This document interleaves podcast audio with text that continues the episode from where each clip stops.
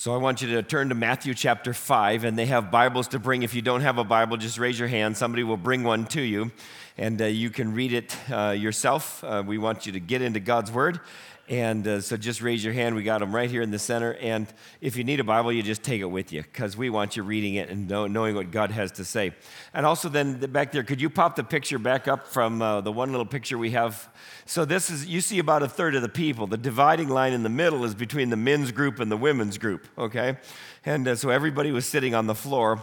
Had over 100 people together there. But you know, since we started this project of investing in unengaged people groups, those are groups of people, about 100,000 each uh, in the, that uh, we have supported. We chose two of them that have had no Christians in them. There was no church there. There was nobody trying to reach them. There's nobody who's been baptized.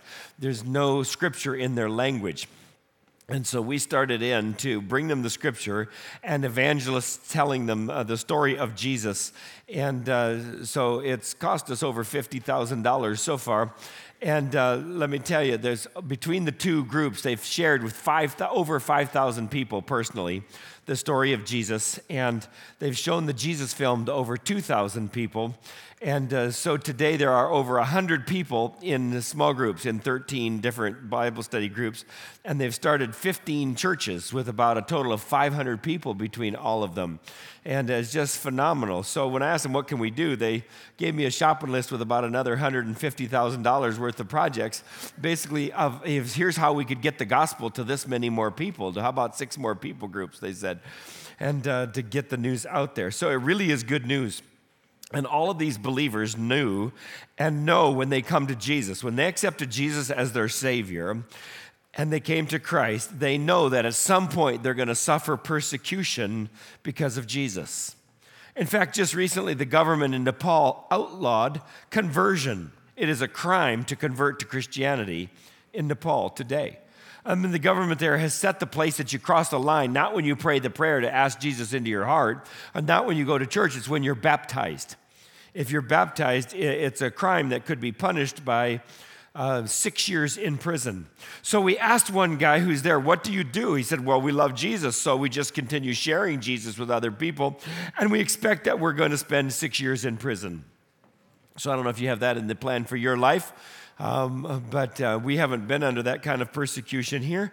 But it's, uh, you know, we, part of the message today that we're looking at is to realize that uh, we are not uh, completely immune from persecution, and we shouldn't be surprised when it comes our way. Look at what Jesus said in the Sermon on the Mount, starting Matthew chapter 5, verse 10. Blessed are those who are persecuted for righteousness' sake, for theirs is the kingdom of heaven. Blessed are you when others revile you and persecute you and utter all kinds of evil against you falsely on my account. Rejoice and be glad, for your reward is great in heaven, for so they persecuted the prophets who were before you. Ouch. I mean, this is something is foreign to our way of thinking. We think, you know, if I'm nice, people will be nice back. And if I love Jesus and be a good person, God will uh, t- take me from one blessing to the next. Just bless me, bless me, bless me. Not a care in the world. But Jesus here basically said that fully devoted followers of Christ will suffer persecution. Expect it. And this is not an isolated scripture. This is all through the Bible. See, Jesus is preaching here the, what we call the Sermon on the Mount, but he has much of the same material recorded in the book of Luke on a Sermon on the Plain. And so he is setting out his priorities as the King of Kings. And he is telling people, here's what it's going to be like in my kingdom. Here's what it's like under my reign. Well, it's so different from the world's view that it's like it's upside down. Except Jesus is always right. He's always right. So, really, who's upside down? I mean, Jesus called his devoted followers to live in this world by the values of his kingdom. So you don't belong in the world. You're a stranger. You're an alien. This is not your home. You don't really fit in here. A few years ago, we took a mission trip to Cordova, Alaska. You can only get to Cordova by sea or by air. There is no road that connects to any road that goes to Cordova, Alaska. You can't get there from here.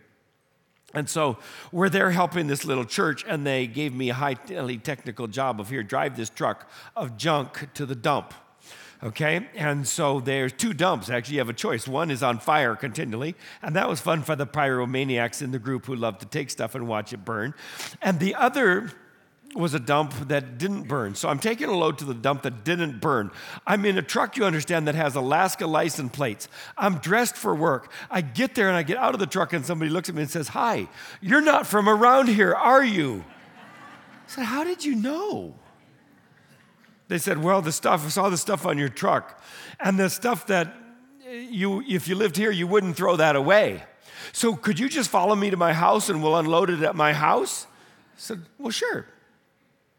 And so, even though it was trying to look the part, we didn't fit in. Well, see, as Christians, we're kind of like that in the world. The world doesn't know what to do with fully devoted followers of Jesus because we're not like the world. We have a different Lord. We're, we're, we're marching to the, to the beat of a different drum. So, persecution for righteousness' sake, for Jesus' sake, is simply the world telling you you don't belong. And that's good because if you don't belong to the world, it's a sign that you belong to God's kingdom.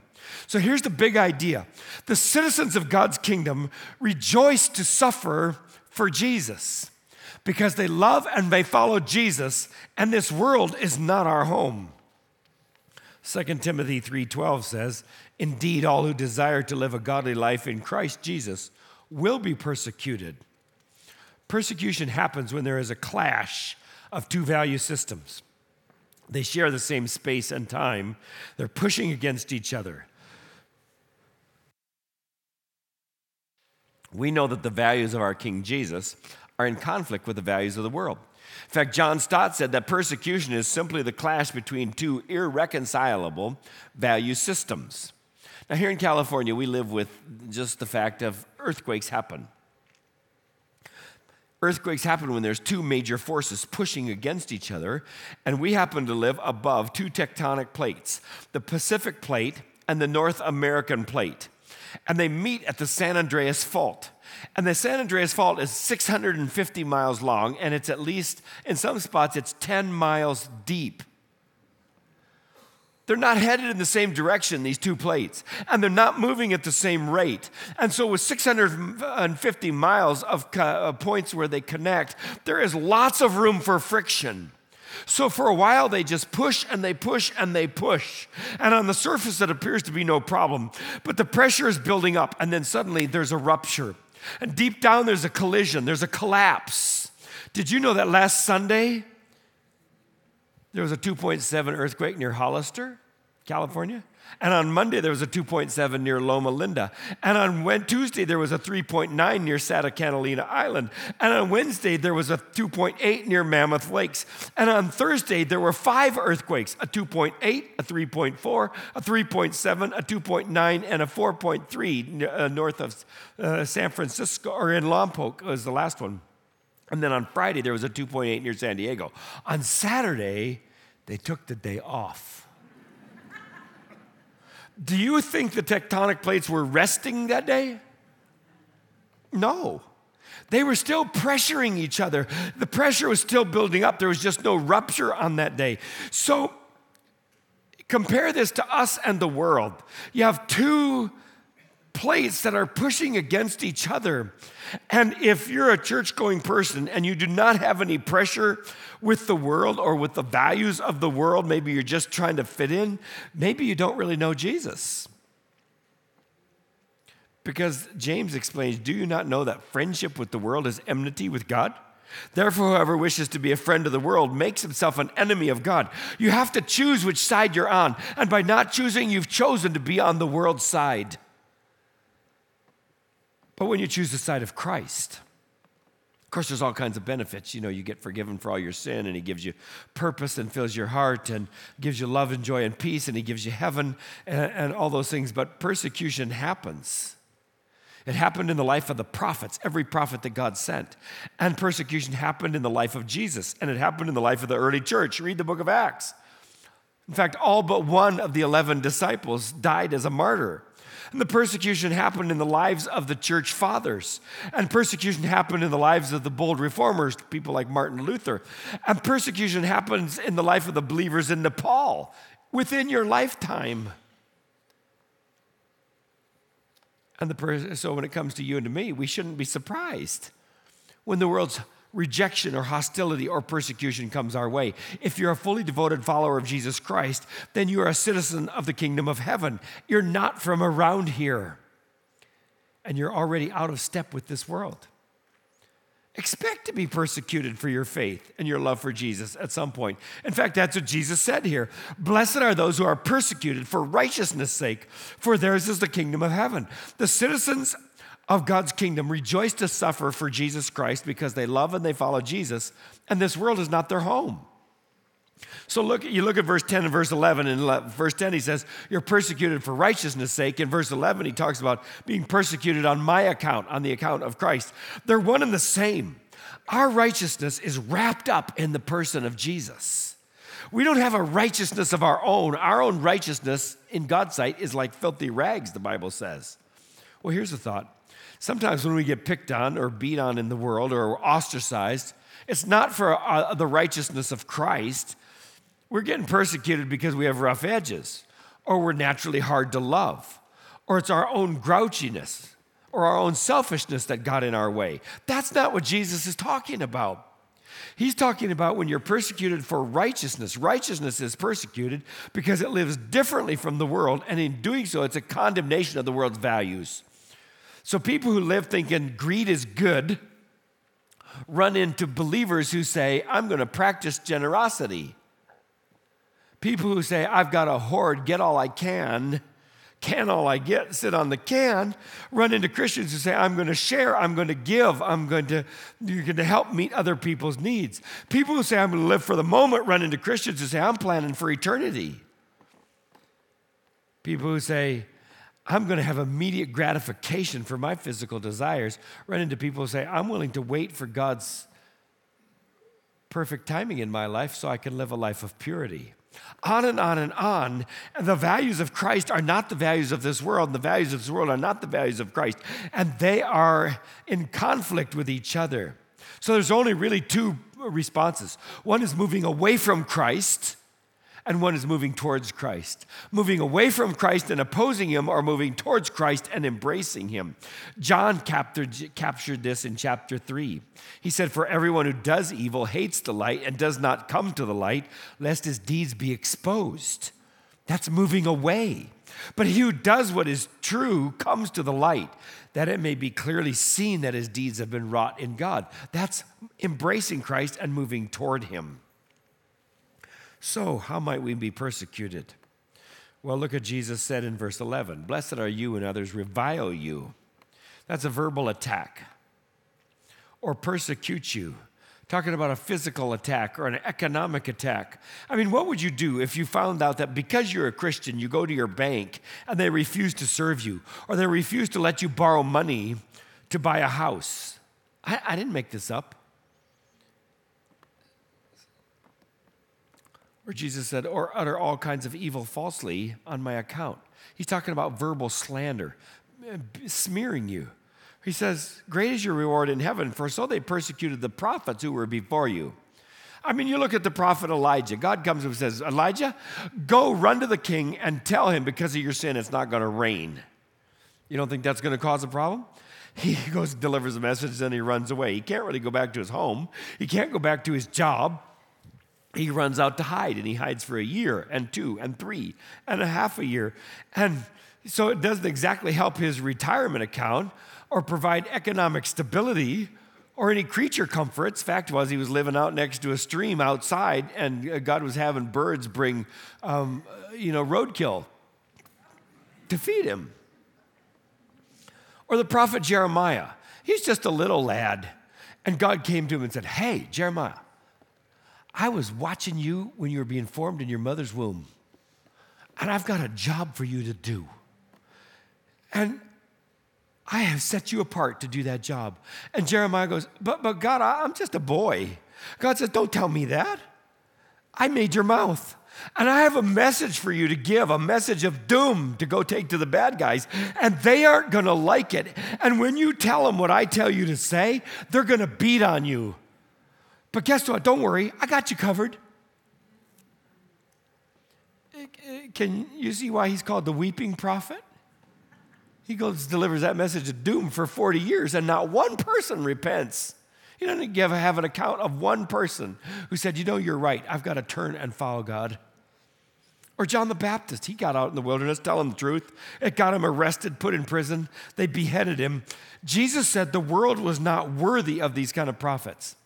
Or what about Martin Luther? We wanted to note and to celebrate that today of, of the, the Protestant Reformation because he was born in 1483 in Germany and he was educated and headed into a career in law.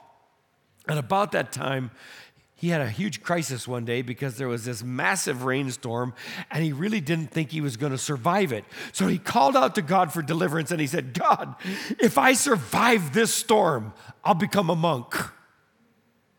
And he did. And he did.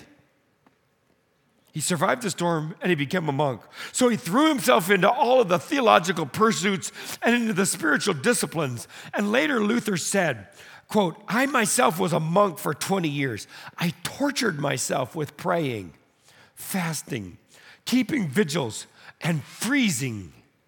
If any monk ever got to heaven by monkery, then I should have made it but he anguished over his own sin and he was appalled at the practices of the church and how they had completely gotten away from Scripture.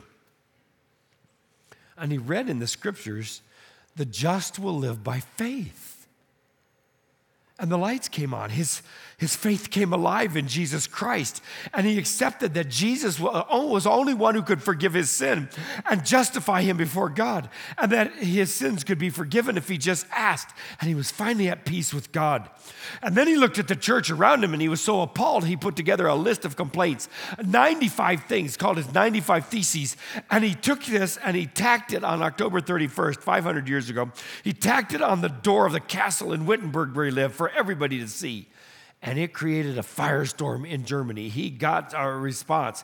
In fact, he got called uh, by the Pope in Rome to come and answer for his complaints and his writings before a council of the Pope. And they said, You better recant your statements against the Pope and against the church. Take it back and say you're sorry, or you'll be excommunicated. You'll be fired. You'll be humiliated. You'll be kicked out. You'll be rejected. And when he had to give his answer, Luther said, I am bound to the scriptures. My conscience is captive to the word of God. I cannot and will not recant anything, for to go against conscience is neither right nor safe. Here I stand. I can do no other. So help me God. Amen. So Luther was excommunicated. He went on to be a leader of the Protestant Reformation and he translated the New Testament into German and he got it to the common people so that the common man could read God's word and say, What does God require of me? What does God want to have happen in my life? How do I be right with God? And he and the other bold reformers pounded out five non negotiables that we would still hold to today. It's summarized by uh, James Montgomery Boice, and I'm going to give them to you. But I just, you know how, well, he's not up here anymore, but you know how Bob likes Latin? All right, so I'm going to get a little Latin. I don't know Latin, but there's a few Latin words here. Okay, so write these down because they're not in your notes uh, anywhere. But these are the five uh, major themes that came out of the Reformation. Number one, sola scriptura, scripture only that the scripture, the Bible, God's word, is our ultimate guide for our faith and our practice. So if there's somebody who's teaching something, you could say, What does the Bible say? What did the Bible mean to the first people who heard it? What does it mean to us today? And when people depart from the Bible, even if it's popular, they're wrong. And you judge how you're going to live and what you're going to believe by what the Bible teaches not what's convenient or popular. The second is solus Christus, Christ alone, that our salvation has been accomplished once and for all by the work of the historical person of Jesus of Nazareth. His sinless life and his substitutionary atonement alone are sufficient for our justification. We are not justified before God for anything that you and I did, it's simply and only the work of Christ then sola gratia. Grace alone, that God owes us nothing except punishment. That it's God's grace alone expressed through the supernatural work of the Holy Spirit that brings us to Christ. releasing us from the bondage of sin and raising us from death to spiritual life. And then uh, sola fide, faith alone, that our justification is the act of God by which he declares sinners to be righteous because of Christ alone, by grace alone, through faith alone. And then number five, soli deo gloria, glory to God alone that all things really are from God and to God, and that we say, To God alone be the glory. So it's by Scripture alone, by Christ alone, by grace alone, by faith alone, the glory to God alone. Well, what's our response to persecution? I think our typical response when things don't go our way is to whine about it. And when it gets worse, we complain and we feel picked on and we wonder why.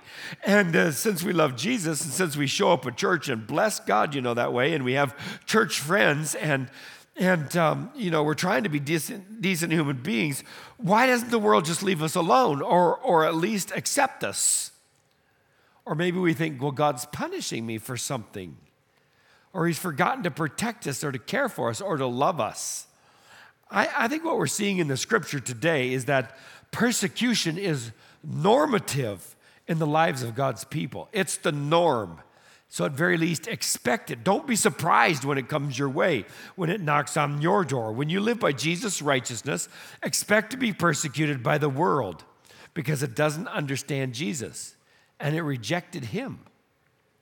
So, not why me, but praise God.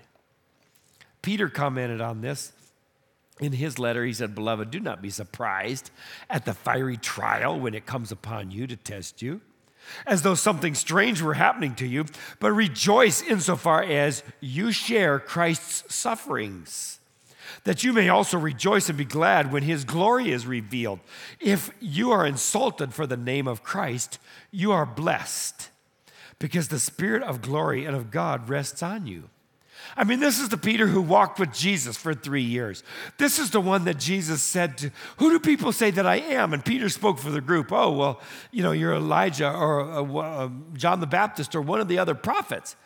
He says, Well, what do you say? And Peter said, Well, you are the Christ, the Son of the living God. This is the same Peter who, uh, when Jesus was arrested, got kind of shook a little bit and first tried to defend Jesus and then denied that he ever knew him. And Jesus had to forgive him. This is the same Peter that once restored. Now he's saying, Don't be surprised, expect it. You're insulted for the name of Christ. The Spirit of glory and of God rests on you. This is St. Peter who died, crucified upside down for his love for Jesus. See, Jesus takes it way beyond just to expect it, get ready. He says, Rejoice and be glad. Blessed are you when others revile you, persecute you, utter all kinds of evil against you falsely on my account. Rejoice and be glad. I don't know about you, that's not my primary way that I respond to persecution. Rejoice and be glad. I mean, that's clearly going to take a follower mindset, isn't it? You wouldn't have thought of that on your own. You just didn't naturally see that one coming, nor would I. But we are fully devoted followers of Christ. And Jesus talked the talk, but he also walked the walk. He was the man of sorrows and acquainted with grief. He was the one praying alone in the garden so intensely that his sweat was like drops of blood. And he's praying, Not my will, but yours be done. It's the same prayer that you and I have on our lips when we're facing persecution. God, I don't want this in my life, but your will be done. Whatever you want, Jesus, the answer is yes. He was the one that was beaten beyond recognition He's abused, and a crown of thorns was smashed onto his head, and he's left to die on a Roman cross. Bible says he didn't focus on the persecution. He looked beyond that to heaven and to the reward. His reward is a relationship with you and with me. Look at it says in Hebrews 12, 2, looking to Jesus, the founder and perfecter of our faith, who for the joy that was set before him endured the cross, despising the shame, and he's seated now at the right hand of the throne of God. James said it this way in chapter 1 Count it all joy my brothers, when you meet trials of various kinds, for you know that the testing of your faith produces steadfastness, also translated endurance. And let endurance have its full effect that you may be perfect and complete, lacking in nothing. Or in verse 12, blessed is the man who remains steadfast under trial, for when he has stood the test, he will receive the crown of life, which God has promised to those who love him. Verse 22 Be doers of the word and not hearers only, deceiving yourself. Now, think about this. You can't really rejoice and be glad and be scheming. How do I retaliate? How do I get even with that person for being mean to me or making my life difficult? In fact, Jesus said, You've heard it said, an eye for an eye and a tooth for a tooth. But I say to you, do not resist the one who's evil. If somebody slaps you on the right cheek, let him slap you on the left one as well. If somebody wants to sue you and take your tunic, let him have your cloak as well. If anybody forces you to go one mile carrying their stuff, go two miles. Fully devoted followers of Jesus are called to suffer persecution for the sake of Christ. It's all over the Bible. Philippians 1 For you have been, it's been granted to you for the sake of Christ that you not only believe in him, but also suffer for his sake. Ephesians 3:10 That I may know him and the power of his resurrection, and may share his sufferings, becoming like him in his death. So, if we endure this persecution with the right attitude, what's the reward? Look at it says, verse 12 Rejoice and be glad for your reward is great in heaven. For so they persecuted the prophets who were before you. First off, your reward is it means you're going to heaven. That's good news because not everybody's going to be there. Second, when you get to heaven, you get to see Jesus face to face and to hear his voice. Remember, Peter told us in advance, you're going to face fiery trials. Now, there's a scripture that talks about your and my works, like they're uh, gold or silver or precious stones or wood, hay, or stubble or straw. Paul said it this way No one lays a foundation other than what's laid, which is Jesus Christ. Now, if anybody builds on the foundation of Christ with gold, silver, precious stones, wood, hay, or stubble, each person's work will become manifest, for the day will disclose it. It will be revealed by fire, and the fire will test what sort of work each one has done. If the work that anyone has built on this foundation survives, he'll receive a reward. And if anyone's work is burned up, he'll suffer loss, though he himself will be saved, but only as through fire. Jesus said, I'm going to test the work of your life to see if it passes the test. So we see Jesus face to face. I think Jesus can say something like this I watched you be persecuted. You do not want to hear him say next. Do you know, in your moment of testing, you denied me. You chose instead to look like the world, to identify with the world. You didn't want to be persecuted. You didn't want the hostility. You didn't want the rejection and the pain that came with it. You wanted to look like and belong to the world rather than to me. You don't want him to say that. You also don't want him to say, in your moments of testing, you ducked. You did everything you could to avoid what I had in mind for you. I had a plan that would glorify me in your life. No, you want to hear him say, I watched you be persecuted. I was with you in your hardest moment. I was so proud of you, the way you passed the test. Welcome home. Well done. Third thing here is there's a lot of talk of rewards when we get to heaven, you know, gold streets and mansions and all that kind of stuff. Like somehow our motivation to follow Christ is our greed rather than our love for God. Now, here's a thought why not just say, God, when it comes to that reward, surprise me, just surprise me? I mean, God's gonna anyway. He tells us that. In 1 Corinthians 2, it says this No eye has seen, no ear has heard, nor has the heart of man even imagined what God has prepared for those who love him. God's got something so much bigger, so much better than you and I could even think up and he's going to just love on us. So let's wrap this up. The citizens of God's kingdom rejoice to suffer for Jesus Christ because they love and they follow Jesus. And this world is not their home. that Jesus suffered, the early church suffered, Martin Luther suffered, the Christians around the world today are suffering. Why would it be any different for you or for me? We should expect to suffer for our faith. So we need to know that persecution is the expectation. And we need to get ready to be persecuted. It is Christ in me, not just me. To be ready to stand and to stand for Christ and to rejoice through the persecution to have the firm conviction of the joy that is set before us. So let us encourage one another, embrace one another, help each other stand and walk together. Somebody this week mentioned, you know, a couple of my friends are missing at church. I said, call them. Call them. I'd say the same to you if you notice somebody's missing. Don't wait for a, a, a paid staff person to do it. Call them. Say, hey, I missed you. Come on. Let's walk this Jesus way together help each other not get too comfortable with what the world has to offer. This is not our home. You're not from around here. This is not forever, it's temporary. So let's keep our eyes on Jesus and on the prize of being with Jesus in heaven forever. Shall we pray? Dear Jesus, we thank you so much for your word for the example that you set, that your disciples set, that the early church set, that Martin Luther set for us. I thank you for Jesus and for people who've been willing to stand and to endure and to suffer and to lose to gain Christ. May we be the same kind of people and have the same kind of resolve because we know that you are our Savior and we know we're going to spend eternity with you. So give us that courage to live for you each and every day, even when we feel the pressure of the world, because you are the Savior, you are the King, and we live by your values. We love you. Thank you for loving us. Amen.